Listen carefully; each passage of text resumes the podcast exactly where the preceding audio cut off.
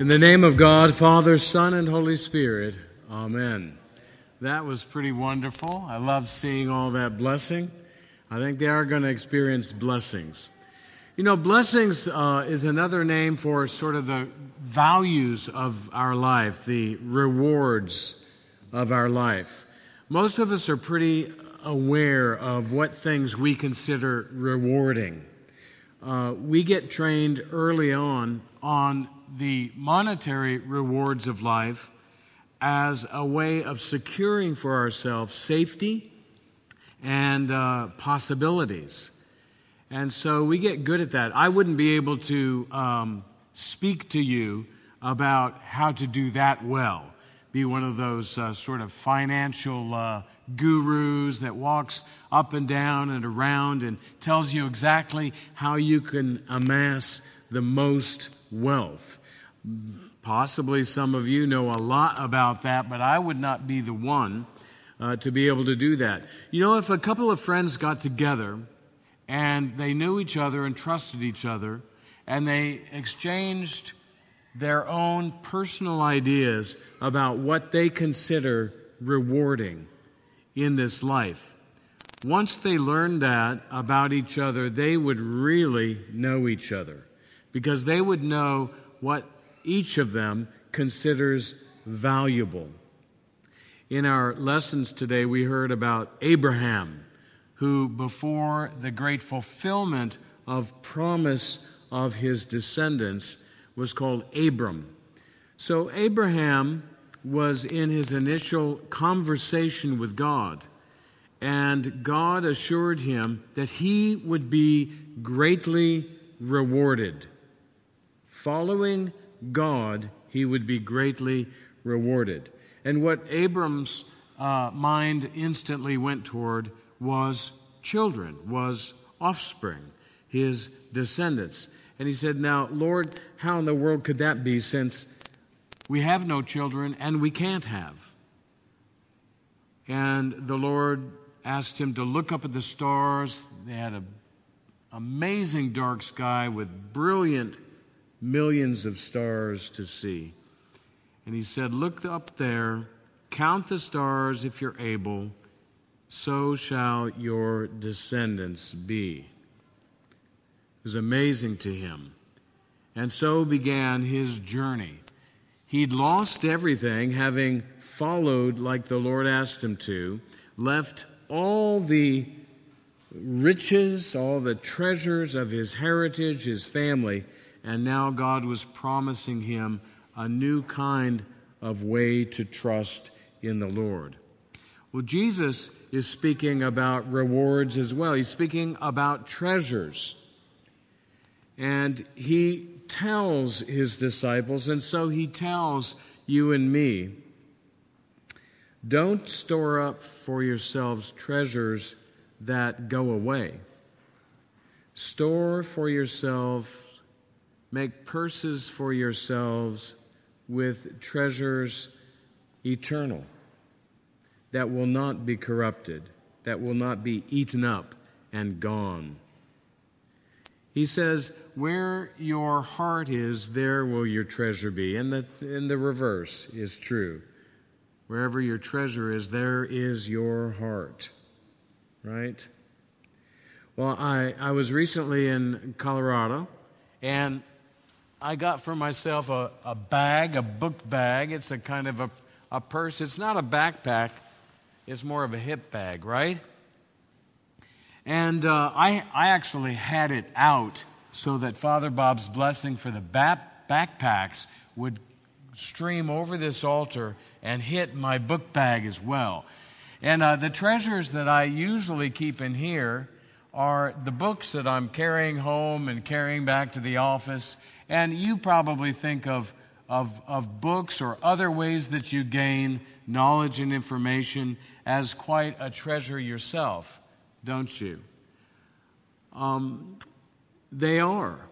They are because you grow when you learn. The kinds of uh, treasures I'd like to uh, drop here into our awareness are ones we know a lot about already. They are habits of the faith. They are the kinds of things that prepare us for heaven. They make us ready for our relationship with God to grow and to deepen, and uh, they don't go away because they make us great citizens of heaven in the here and now, so that we will know ourselves to be citizens always of the kingdom of God. Now, the ones I want to talk about, I'm going to end with the last, with the, with the one we're most familiar with, which is this gathering itself, uh, the Eucharist. But the ones I've been cultivating, the treasures I've been cultivating in my own life, have been uh, one has mostly to do with prayer. It's uh, uh, wonderful to know that there are a couple of kinds of prayer. There is the kind that is filled up with um, ideas, concepts, words, requests, praises, thanksgivings, adoration of God. You know, that's the kind of prayer that we're taught early on, and we never stop learning about that amazing treasure of prayer. Another angle of prayer is not rich in content like that. It's not about ideas, words, images, metaphors, requests. It's about quiet. It is uh, like I like to think of the, the like the 3S ranch, you know, silence, stillness, and simplicity. So, one of the kinds of uh, treasures that can go in our bag is the habit of prayer. And I have these uh, five smooth stones. There's a story about that in the Bible. And so, this stone in my bag represents prayer. Another two have to do with Scripture. And uh, we cultivate in ourselves an awareness and a deep holding of Scripture in our lives. Um, the two habits of the faith that I like to emphasize and I'm trying to learn to deepen are uh, the morning and evening prayer, something we call the daily office, which has us exposed to lots and lots of Scripture. It centers on the Psalms, but also includes Old Testament and New Testament reading. And it's a beautiful way to absorb Scripture. So there's a stone there. There's another kind that's less known, although it's quite ancient, and it goes with some of the monastic tradition. In the Latin, it's called Lectio Divina, and that's the Latin for divine reading. It was uh, very early in the monastic tradition and picked up by maybe the father of Western monasticism, Benedict. And uh, it's a kind of meditative absorption and an experiencing of the word in prayer. So that is a wonderful uh, treasure to have in your purse. Now, these last two uh, this is very little known. Uh, and although it's practiced informally in the church all the time, and you're probably practicing a simple form of this, it's called spiritual direction.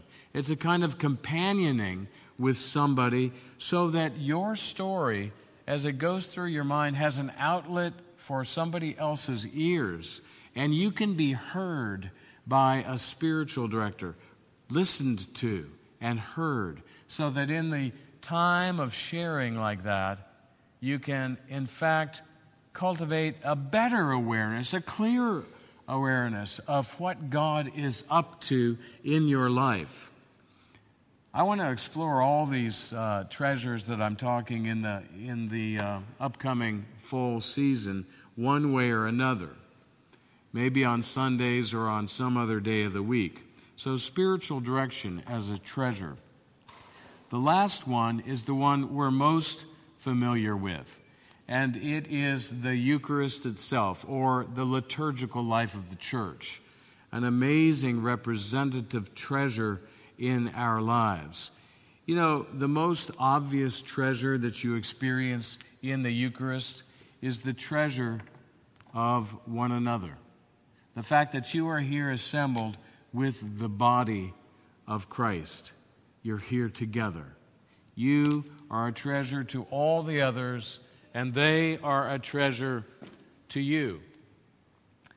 Uh, this past week, I think every August 10th is St. Lawrence Day. Now, Lawrence was uh, an early deacon in the church, probably third century. Now, listen, this is a, this is a tough story, but I just want to say that, that Lawrence was in charge of the treasury of the church so that people could be cared for uh, uh, orphans and widows and people that were sick and people in need. And he was the one to take care of uh, providing.